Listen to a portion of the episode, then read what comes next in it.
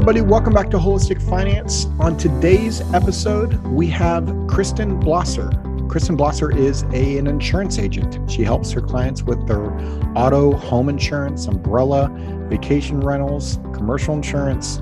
She's been in the industry for 14 years. Um, I actually met her back in 2009. Uh, so she's an insurance agent. She's also been on the claims side. And so she brings a true expertise uh, in terms of how to really manage your insurance, uh, personal insurance. She works for Sprague Israel Giles. And in today's conversation, she goes through a lot of misunderstandings that a lot of people have with their policies what's covered, what's not covered, as well as how to design them. So without further ado, here is my conversation with Kristen Blosser.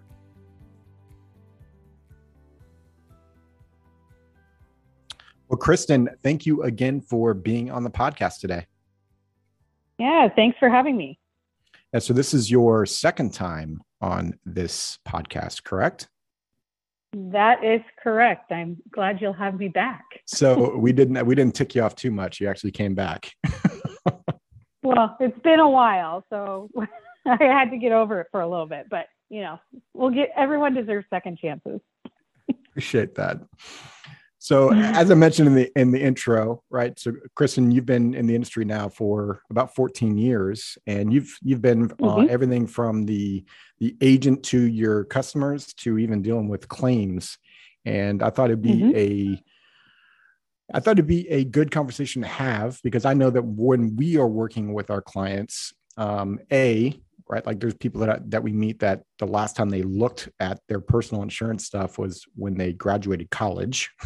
Mm-hmm. right and then b there's just there's a lot of misunderstandings of what they think might be covered isn't covered or what they should have looked at they didn't look at so i thought we'd have a high level conversation around really just kind of the the maybe the misunderstandings or mistakes that people often look at when they're looking at their auto home umbrella rental insurance that that type of policies so kristen's got mm-hmm. the background to talk into all of that.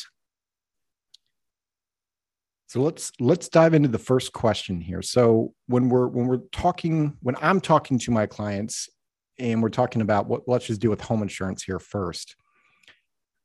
What are the most maybe misunderstood or what are the questions you're typically getting from your clients around their home insurance?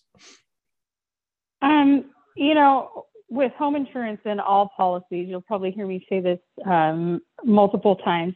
One of the main uh, misunderstandings is that you're locked into your the coverage that you have or the deductibles that you have for the whole policy term, and you can't change it until your renewal.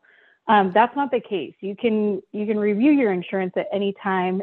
There's sometimes sometimes you may find that there's a new optional coverage. We, as the agents or brokers or in the insurance industry, re- refer to these as endorsements.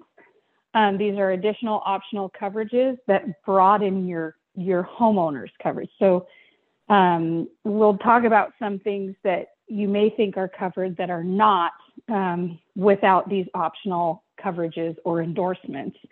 Um, on that note, um, another major major one is that um, you can't switch insurance companies mid policy term. You can definitely do that. You can switch your insurance at any time. Um, you do not have to wait for your renewals um, to come out or make the change at that point. Um, a really good time to actually switch insurance is if you're in the, the refinance process. And right. that's a pretty smooth transition. Go ahead. I was to say, yeah, right. I, I know that we did a refinance personally, and I'm sure you got the the letter from uh, the mortgage company saying, "Hey, provide us some proof." yep. Yeah, and and that and, and we handle all those um, requests um, all the time. But uh, like I said, the refi process that's a really great time to take a look at your insurance and see if it's lining up with your needs, or maybe if you can even save a few bucks. I mean, that's kind of what it can be all about. I mean, with most comprehensive coverage without sacrificing, um, you know, or the best cost without sacrificing coverage, I should say.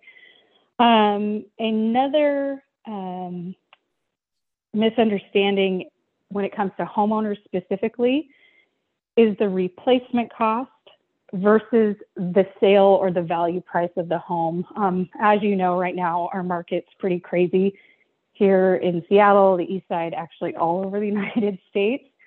So when you look at your policy and you only see, let's say, $600,000 in coverage for the replacement cost or the dwelling limit of your home, the dwelling limit being what it's going to cost to rebuild your home, the structure itself. Um, and then, but your house, you look on Redfin or Zillow and you see that your house is worth 1.3 million. Well, insurance only covers the structure itself. It does not cover the extras that your sale price includes.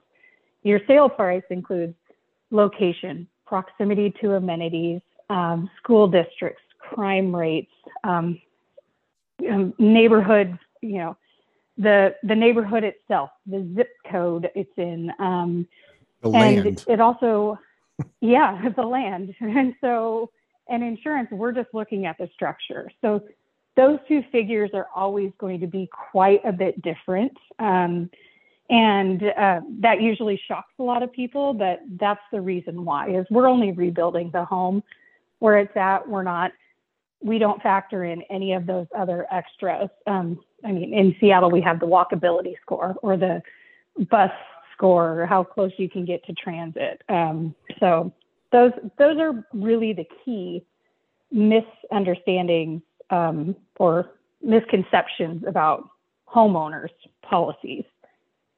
So let's jump into the endorsement piece um, because I think mm-hmm. a lot. This is a big, big misunderstanding, and I bring it up in the conversations we have with with our clients.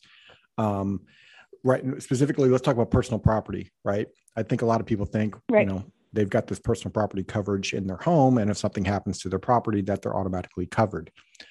Let, us talk about specific items that may not be covered to what they think they may be covered for such as jewelry. Right right. So that's correct. There's a lot of limitations.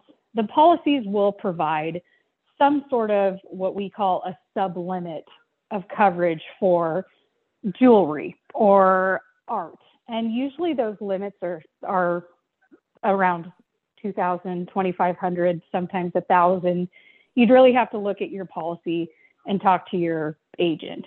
But they're re, they are covered under replacement cost. And with jewelry we have a lot in art we have a lot of appreciation when it comes to those particular items. So when it's purchased it may you know the replacement cost may be lower than what it's actually valued at um, at the time of that a loss may occur.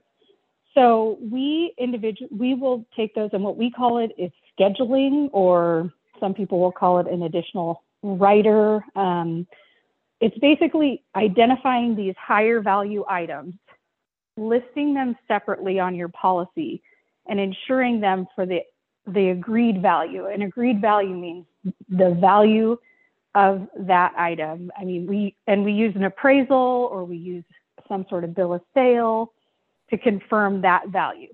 Now, when those items are specifically listed on the policy, and if a loss occurs, let's say you're traveling and a diamond falls out of your ring or you, your ring is lost, you cannot find it. Your policy will pay that value that is listed on the policy and will not apply a deductible to that.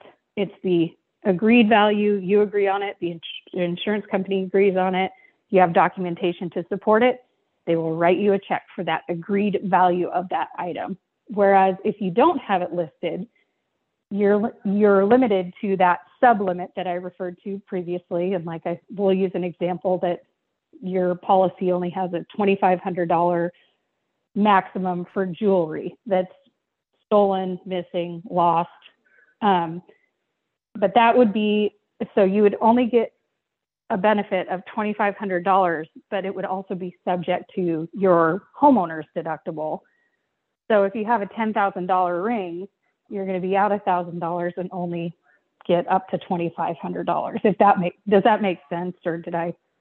No, that, that you nailed it on the head there, right? That, and that's the that's the example I always bring up is is wedding rings, right? Like Normally, mm-hmm. the wedding ring is is the highest, the higher end jewelry and the higher, I mm-hmm. guess, the higher value item. and so what a lot of people don't realize is they might be cut they might think they're covered under the home insurance not understanding that a there's a cap at what they'll get in this case what your example was was 2500 bucks and then on top of that oh by the way you have a deductible right so if your deductible is a thousand right. well then you got to subtract that out or if your deductible is higher you may not get anything like it doesn't even make sense to file right. a claim right mm-hmm. and to take that one step exactly. further so you you mentioned scheduling if i'm not mistaken correct me if i'm wrong it covers like if you lose the ring. Yep. Yeah. Scheduling. So to get, I don't want to get too insurance speak on you, but um, scheduling basically opens up the coverage for any sort of peril. So if you lose it, you cannot find it. Um, what they like to affectionately call it as mysterious disappearance. Um, it's kind of a weird thing, but that's what they call it. Right. Um, or if, if your if your ring, if if your ring is sitting somewhere, or let's say you have a secondary home in California and your ring is at your house in California and there's an earthquake, you may not have earthquake coverage on your homeowner's policy itself, but if that ring is lost in that earthquake, you can still claim that. Um, because this, the scheduling it opens up the peril. So it allows for those additional coverages or additional things that could happen to your ring or to your valuables. So that's any clarification on that or does that yeah help? i was going to say maybe rule okay. of thumb right because I, I i can sit here like you know i'm i'm a memorabilia dork right so like i've got all these mm-hmm. these these items that you know may or may not be valuable uh, to everyone to everyone depending on what i can sell it for but i guess what i'm what i'm bringing up here is I can just imagine someone listening to this and saying, "Oh crap, I need to like have 300 items scheduled on my home insurance policy." And what I would say to that is, high value items, depending on what you have, yeah, you should have a conversation with your your agent and make sure that you're you're covered for those to to the capability or or what you're wanting to, right? Sentimental, like mm-hmm. obviously you can't replace the, that's the sentimental value of the item, but high value items, right? you want to take take a look at and it's not something that you know you don't want to schedule your $15 item no no you definitely want to take a look and because there is an additional premium or rate that is applied when you have these items specifically scheduled so you really want to look at the cost benefit of you know like you said a $15 item or even a $100 item i mean in the in the long run is it is it worth it to pay that rate if you could have just saved that rate and replaced right. it if something happened. So yeah, you definitely want to have a conversation.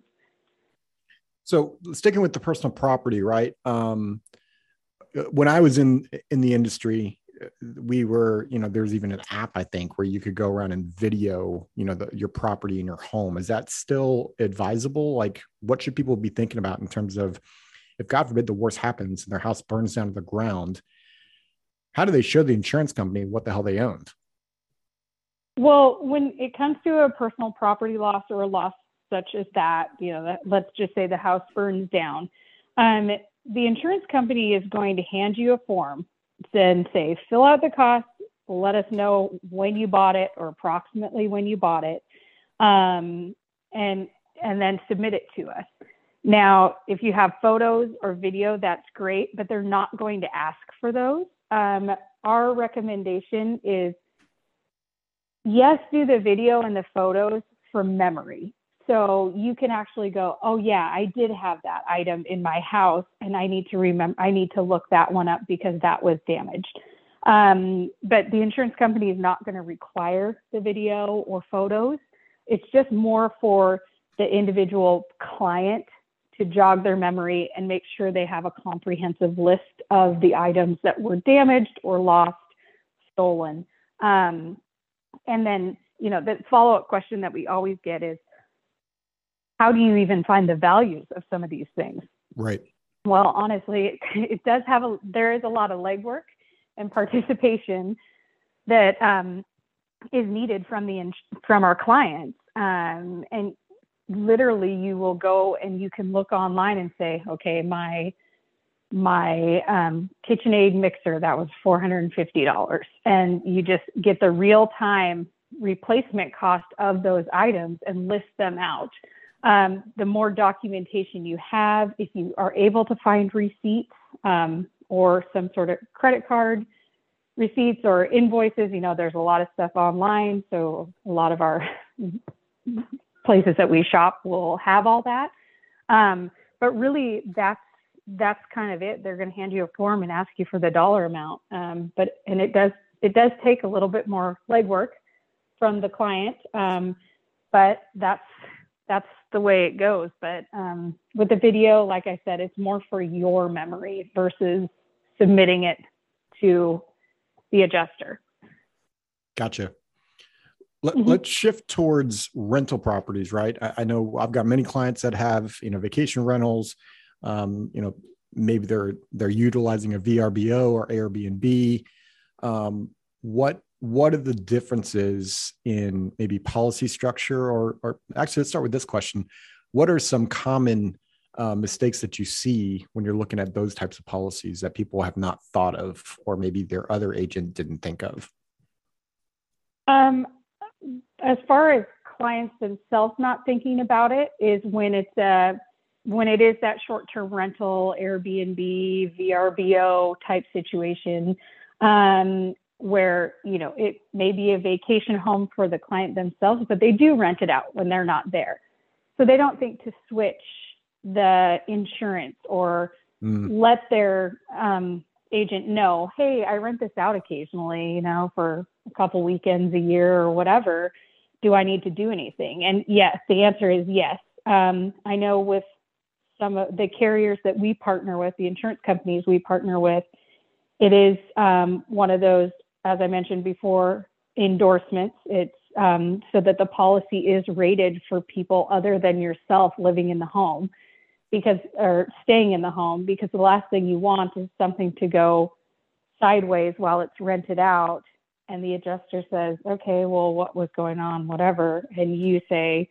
I had people renting it out as a short-term rental, and then they may not they may not afford coverage at that point um, because they weren't aware of the exposure and the exposure. When we say exposure, um, the risk changes um, for the insurance company because it is a higher risk when you have people that you don't know staying in your home renting it out because um, they could throw a party, they could they could have you know you may have rules as to how many people can come into that home, but they don't always abide by them, and things tend to get a little more trashed, um, broken. Um, so people are a little less um, careful when it's not their home, I should say.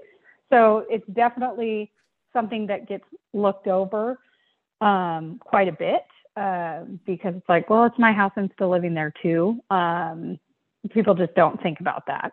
Um, we, when it comes to long-term rental properties, and when I say long-term rental pop- properties or landlord policies, those policies are are for homes that are rented for six months or greater at a time. So that's when we would switch the policy form from a homeowner's to a rental property.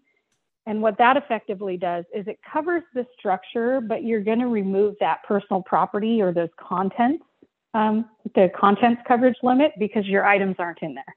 It's also going to rate the home for having renters or tenants in it. Um, and there are some limitations and differences between a homeowner's and a rent uh, landlord policy, such as um, the extended replacement cost or the water sewer backup type limits um, and you know stuff like that. Um, I don't want to get too in the weeds on that, but there are some differences. It doesn't it doesn't just it's not the same exact policy that you're going to get, but um, but yeah, I think the biggest the biggest thing we hear is oh by the way I've been renting my my my property bt dub yeah yeah yeah, I've got this great house in Chelan and I rent it out. And it's, well, how long have you been doing that? Oh, for the last few years. So that that's the biggest one is the short-term rentals because I, and, and it's understandable, you know, they, they still stay in the home. So they don't feel like it's that big of a change or an exposure. It's like, oh, what's one weekend here and there? it's right. a big deal when it comes to insurance. So you definitely want um, you definitely want to talk to your agent or broker. A lot of insurance companies are now covering that. So, but you would need to talk to your specific agent um, or broker because I know even just four years ago they weren't doing it. So it's a newer thing um, that's being rolled out so they can change with the times and adjust. So when it comes to the long-term rentals, you mentioned that you know th- those type of they're called landlord policies, right? Where you're just really co- covering the dwelling, not necessarily the personal property. A lot, a lot of these landlords, right? They might have you know the fridge in there, the the oven in there, the um, the wash and dryer in there. So, is there no coverage for that piece at all? Those are permanent, considered permanently installed. And okay. so those would be, yeah. So since they are attached permanently installed, those those would be covered. Gotcha. Yeah, that just popped in my yep. head. So. Yeah, so, yeah, and I actually I mentioned um, water sewer backup um, on the landlord policies. That I going back to the homeowners insurance, the common misconceptions, just because we just had a pretty significant um, winter event here in Washington and followed by a lot of rain and a lot of snow melt. Mm-hmm. A lot, a huge, huge misconception um, on homeowners and policy homeowners policy coverages is that a water sewer backup is always covered. Um, meaning if your sewer line backs up and causes damage to the interior of your home, um, in Seattle, we have a lot of homes with basements. If your sump pump fails and it's backing water up into your basement, we saw a lot of that in the last couple weeks. Um, that is an additional optional coverage or an endorsement that you need to apply in most um, insurance policies. It is, is not automatically pump, included or covered. Yeah. So if, let's just mm-hmm. say you have the coverage in there and the flooding occurs. The we're going to get technical here, here for a second. if mm-hmm. flooding caused the backup, does the endorsement, the water sewer endorsement that you're speaking into, is is it covered then? Or well, you're do you have to have flood, flood insurance? So flooding would so in insurance flooding and backups are two different things right so flooding is going to be surface water flowing into let's say you have a, a below a basement that's below grade um, below grade, below the street or below the the, you know, it's in the ground. Um, and water is flowing in through the window and into your basement. That is considered a flood and that is not covered. But a lot of folks here have these sump pumps when they that um, pump water out of their um, of their basements or keep that um, when the when the surface water or the sewer lines are just totally at capacity from rain and snow melt and all that. And it's try and its sole job is to keep your basement dry and cleared out from any water backing up into the home. And that piece that piece fails, that would be that would be covered under water sewer backup. Gotcha. Does that make sense? No, it does make yeah. sense. So it, the reason I bring it up is well, there's a whole nother story to this. Um, so we have a client has a home, went on vacation, came back home, and had like flood damage beyond belief. And they're trying to figure out where this flood came from. Come to find out, mm-hmm. it wasn't a burst pipe or anything else like that. A natural spring was underneath their property and it it all of a sudden decided to come to the surface and it flooded their home. Oh wow. And that natural oh, wow. spring that would be considered uh, and maybe you can add into this they tried to file a claim with their insurance company. The insurance company said, "Sorry, you don't have flood insurance. It's not covered." Mm-hmm. And yeah, they're like, that would, so, so then they like reach out to the builder, like, did we not know there was a natural spring underneath the property? like, it is, it's not pretty. So. Right, right. Yeah, that that would fall under flood because it is, you know, it's it's not, you know, it's not. I mean, you can't. That's surface water technically. Exactly. Yep. So yeah, yeah. So I just wanted to touch on that because you know we've we've had that a lot um, in the last couple weeks. Just like I said, with the rain and the snow melt, um, Seattle has a combined system, combined system, meaning all the um, the surface water runoff, the excess will be in the same line as the sewer um, versus having its own separate system like they do in Bellevue. Um, so all that runoff just pushes the sewer system at capacity. So there's a lot of sewer backups and a lot of water backups in in the city of Seattle just because of the way their infrastructure is designed. So always recommend that. Always check with your your insurance, your agent. So yeah. And the, the last piece about yeah. home insurance that uh, will, I think, dovetail into a, a different conversation is the liability coverage, right? Mm-hmm. So speaking to right. a little bit about, I think every once in a while I get the question of, you know, the what is the liability coverage on my home insurance policy? Mm-hmm. So liability coverage, I mean, basically that's going to cover um, any sort of action you may do. Not, I don't want to say any sort of action. But let's say my best example of this is your your kid or you or you play softball or baseball or something. You're swinging a baseball bat. Somebody walks up behind you and you accidentally hit them. That your homeowners cover homeowners liability will cover that. Um, they'll provide defense, and if you're found liable for the damages to that person, it will provide coverage or payment um, to that person for their medical treatment, their treatment and their injuries um, for the injuries they sustain. Um, I've also seen homeowners coverage cover people out in the park. A dog got loose and ran over into somebody who was riding a bike. Um, the person fell over, and um, that person who fell over happened to be a surgeon. Um, so you can imagine the medical bills um, associated with a surgeon who injured their hand um, just falling off a bike in a park. Um, but the homeowner's liability for those people paid for that the injuries and treatment for the actions of you know, the resulting actions of what their dog did while they were in a park.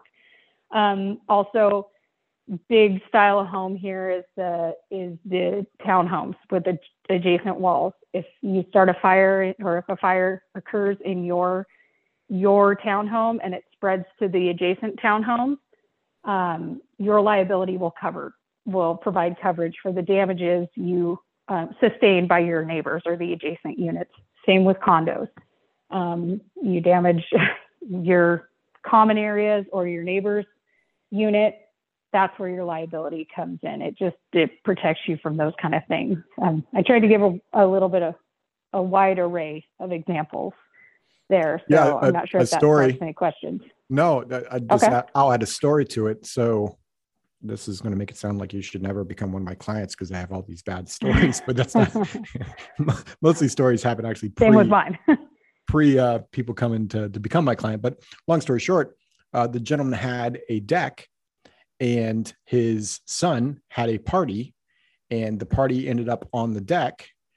So many people came on the deck. The deck actually fell to the ground obviously caused a bunch of damage mm-hmm. to this, the party and the, and the people at the party. And the home homeowners insurance liability piece covered that. Right. It covered the injuries sustained to the people yep. at the party correct? Correct. Yep. yep. Okay so, and then there's no deductible for that. That's another misconception. Going back to the very beginning, there's no deductible for that. Your homeowner's deductible does not apply for liability claims. Right. So, yep. you know, sticking with this liability coverage. So let's let's transition to auto insurance, right? Um, mm-hmm. And let's just keep this kind of simple, right? So, obviously, the auto insurance, you've got two reasons really to have it. You've got covering the other party if god forbid you were in an at fault accident and and replace and also replacing your car or you know uh, covering the damage to your car as well as mm-hmm. the other car right so there's there's medical damage and, right. and all that kind of fun stuff so i think a lot of people you know you've had a little bit of experience with you know how the bad claims go down how, how does this really how do the how does the bad auto insurance claim really go down Okay. So first and foremost, there's never there's no such thing as a good claim, whether it's homeowners or auto. It's it's never a fun experience whatsoever. Um, but you can control the the efficiency of the claim and the flow of the claim. So it's all about communicating with the adjuster. So when you get in these accidents, you need to be available and responsive to help move the claim forward because that's what really can make a claim go sideways is a lack of response or I don't I don't know if I should talk to the adjuster right now or um, those kind of things. Um, that's what really sidelines the claims. Um, adjusters cannot keep moving forward claims forward without your participation.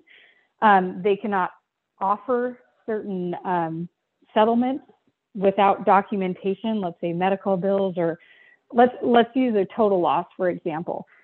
Those are the really tough ones because you know your car is completely totaled, you don't have anything else to drive, and you're trying to settle with the insurance company, especially the insurance company of the at fault party or the other party and every you know you're automatically feeling like it's their job to not pay to pay me as little as possible so what you need to do to facilitate this adjuster getting the value that you're looking for or that you think is fair is doing a little legwork, kind of like we did with the personal property coverage in the homeowners claims. You've got to bring forth documentation and say, hey, I, I see these vehicles all around my same year, make, model, and it looks like they cost or the replacement for those is $15,000 and you're just offering me seven.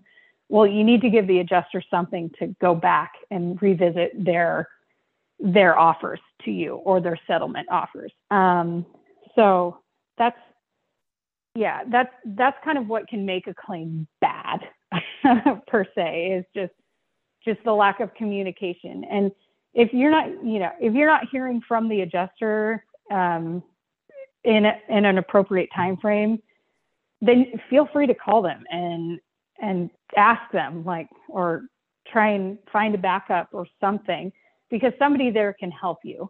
Also, I mean, I know I can speak for our firm personally um, that we have an in-house claims advocate, and that's her sole job in our office is to make sure claims are moving forward and she acts as an advocate for you when claims get tough or if you're not understanding something or if there's a breakdown of communication.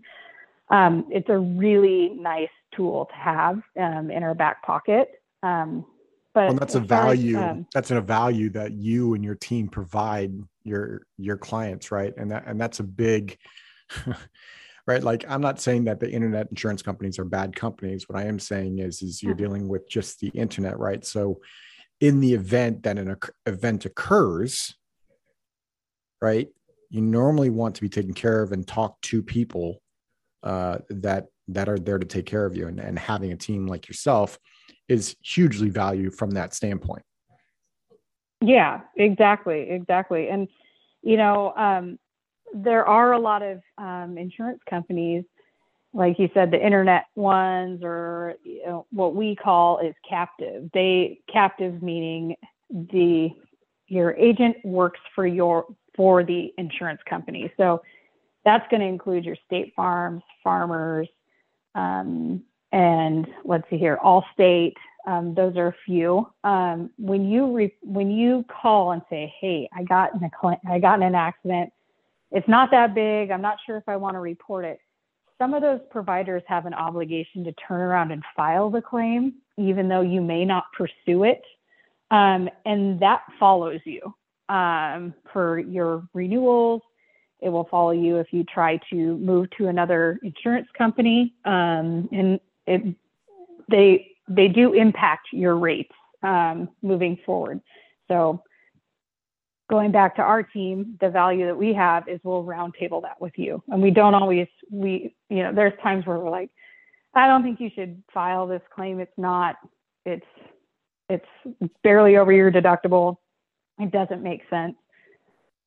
Let's hold off. You know, we have those conversations with people, and I don't know if a lot of agents have that option. They they may, um, but it's it's really nice to just be able to have that conversation and have you know us backing you up or you know faci- and if you do end up filing the claim facilitating the claim and making sure it can run as smoothly as possible. But like i said when it comes to quote unquote bad claims it's literally all about communication with the adjuster and continuing that dialogue. And it can be frustrating because sometimes you come to an impasse, um, but you just got to keep pushing.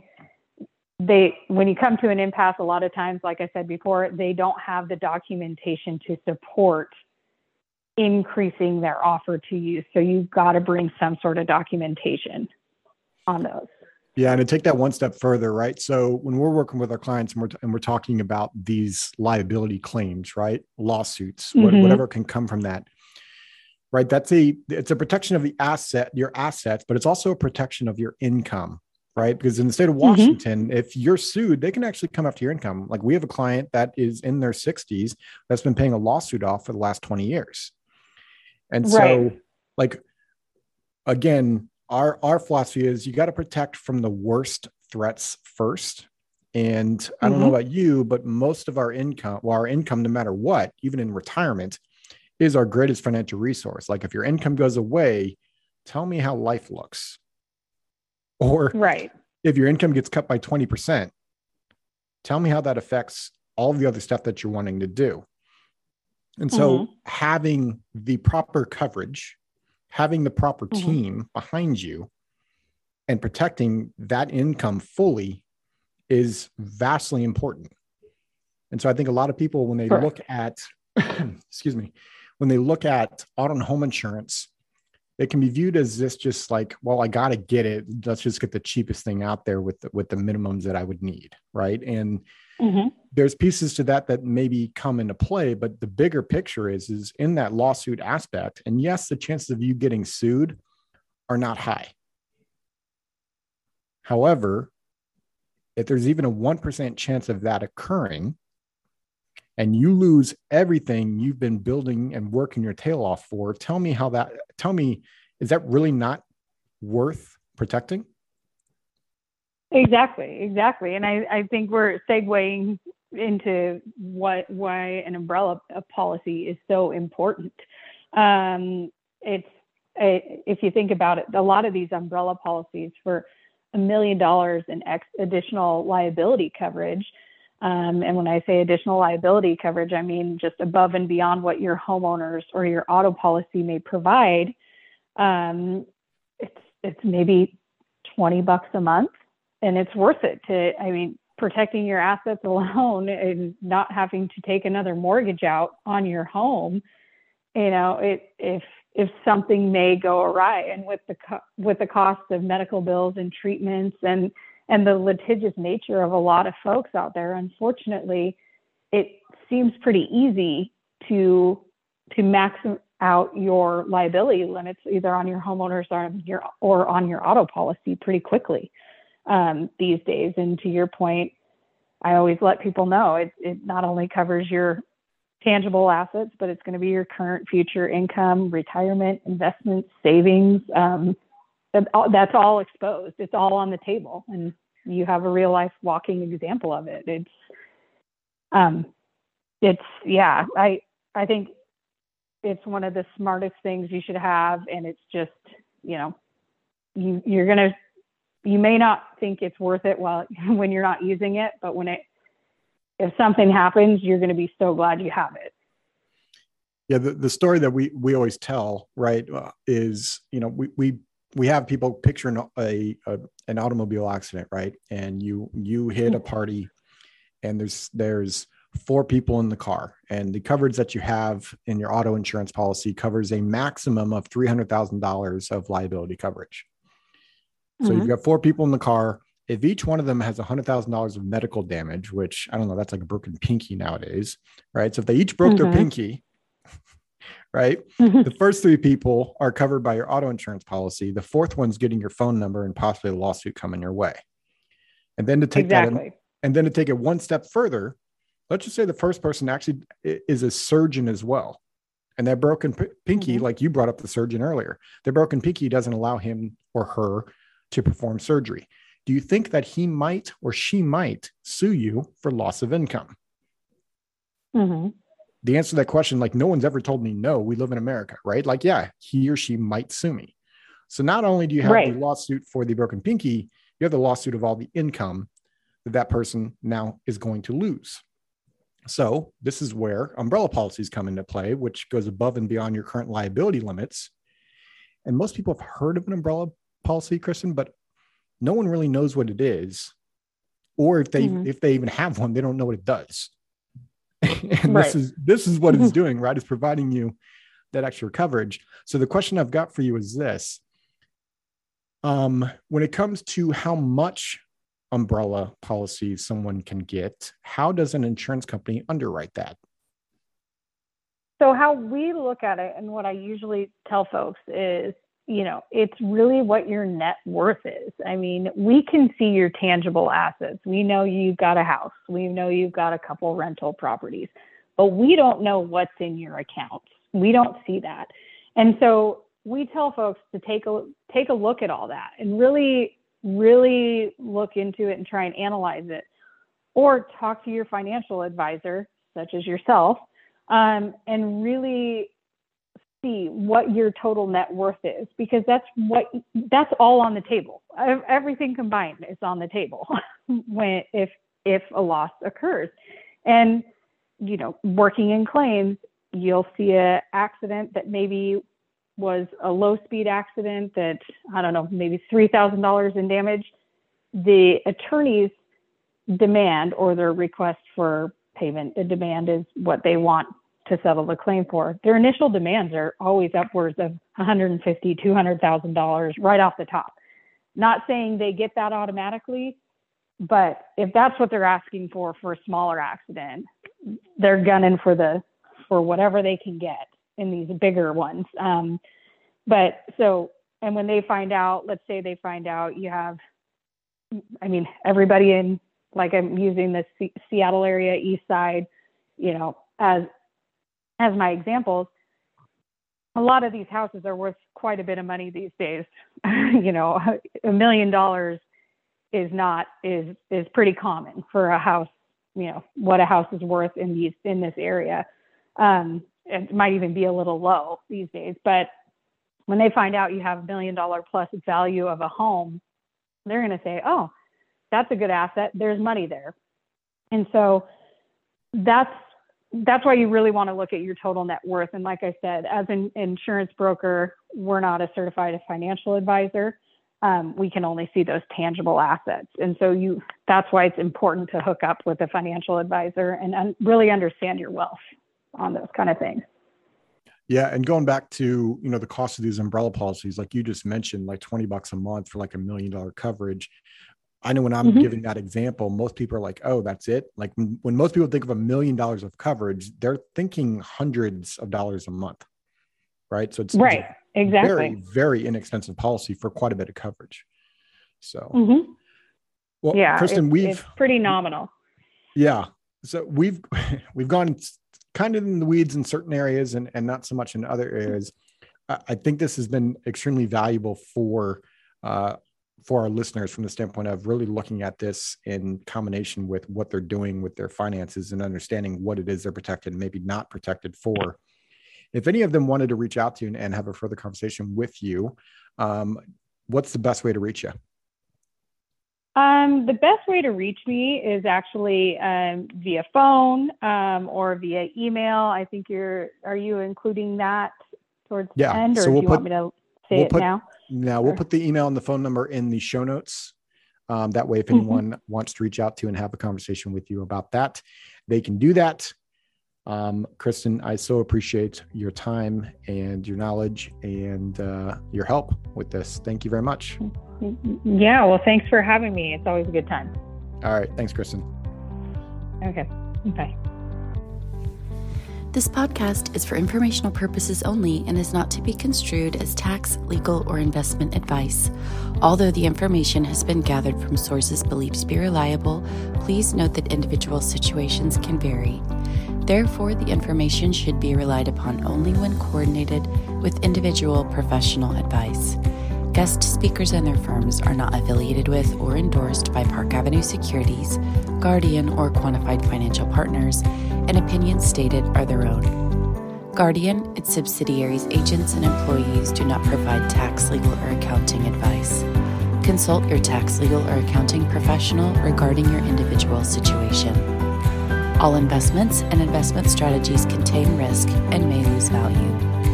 This material is intended for general public use. By providing this content, Park Avenue Securities LLC is not undertaking to provide investment advice or a recommendation for any specific individual or situation, or to otherwise act in a fiduciary capacity please contact a financial representative for guidance and information that is specific to your individual situation. Ryan and Alex are registered representatives and financial advisors of Park Avenue Securities LLC. OSJ 333 North Indian Hill Boulevard, Claremont, California 91711. Telephone 909 399 1100. Securities products and advisory services offered through Park Avenue Securities member FINRA SIPC. Financial representatives of the Guardian Life Insurance Company of America, Guardian, New York, New York. Park Avenue Securities is a wholly owned subsidiary of Guardian. Quantified Financial Partners is not an affiliate or subsidiary of Park Avenue Securities or Guardian. Ryan Burklow, AR Insurance License number 153 19412. CA Insurance License number 0K24924. Alexander Collins AR Insurance License, number 7264699. CA Insurance License, number 0H24806. Pinpoint number 2022 132991. Expiration January 2024.